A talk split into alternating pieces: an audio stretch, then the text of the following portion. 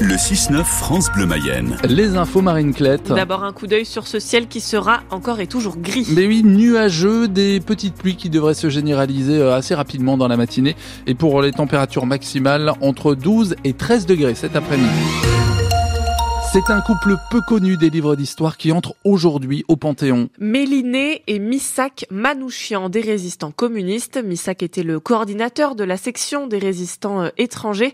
Il organisait des actions de lutte armée pour mettre en difficulté les Allemands euh, lors de l'occupation de, de la France pendant la Seconde Guerre mondiale.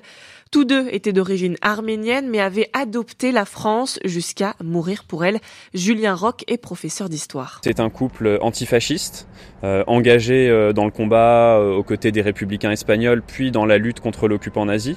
Euh, c'est un couple arménien. Misak a survécu au génocide et c'est quelque chose qui l'a profondément marqué comme toute une génération d'Arméniens euh, qui sont arrivés en France ensuite. C'est un immigré et donc là aussi, il y a quelque chose d'intéressant, c'est que c'est quelqu'un qui n'est pas né en France, mais qui a choisi la France et qui s'est battu pour elle et qui est mort pour elle. Il y a une portée symbolique et euh, très actuelle à l'heure où euh, on a beaucoup de débats en France sur l'immigration à l'heure où euh, on a tendance à euh, voir l'immigré comme un suspect, comme un danger, on voit qu'à plusieurs reprises dans l'histoire de France, et notamment pendant l'occupation, euh, les immigrés n'ont pas été un danger, et, et, au contraire, ils ont été aux côtés des citoyens français pour combattre pour les idéaux qui fondent notre République.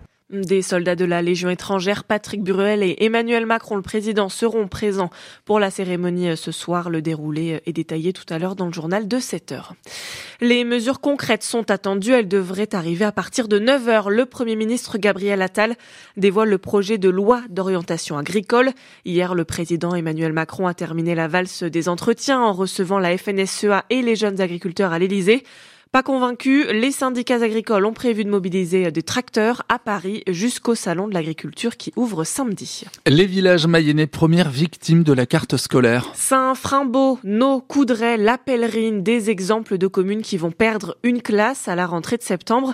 18 classes en tout vont fermer. La carte scolaire a été actée hier par le conseil départemental de l'éducation nationale. Elle est à retrouver sur francebleu.fr. Police secours injoignable depuis hier soir en Mayenne. Impossible d'avoir quelqu'un au bout du fil lorsqu'on appelle le 17. La préfecture conseille de composer le 112. C'est le numéro d'appel d'urgence européen. Le maire d'une petite commune du sud de Sarthe, menacé de mort, vient un courrier anonyme. Sylvain, Sylvain Poirier, maire d'Artezé, 400 habitants, a reçu une lettre avec une balle à l'intérieur. L'élu a été choqué. Il a pris quelques jours avant de porter plainte. La lettre manuscrite est donc désormais entre les mains des gendarmes. L'un des vice-présidents de la région Pays de la Loire démissionne après des soupçons de conflit d'intérêts. Éric Grelier, élu angevin, aurait favorisé le financement par la région d'un projet de plateforme en ligne pour les fleuristes, alors qu'il portait lui-même ce projet. Il reste en revanche conseiller régional. Plus de 5 heures de réquisitoire hier soir au procès des attentats de Trèbes et Carcassonne. Après 5 semaines d'audience, les avocates générales ont réclamé la condamnation de l'ensemble des sept accusés des complices présumés puisque le terroriste qui avait tué quatre personnes a été abattu lors de l'assaut du GIGN, c'était en 2018. Des peines de 8 mois à 11 ans de réclusion ont été requises. 6h34, c'est une bonne nouvelle pour celles et ceux qui roulent près d'Ernée. En cas de pépin mécanique, vous pourrez toujours aller au garage AD de Christophe Patry.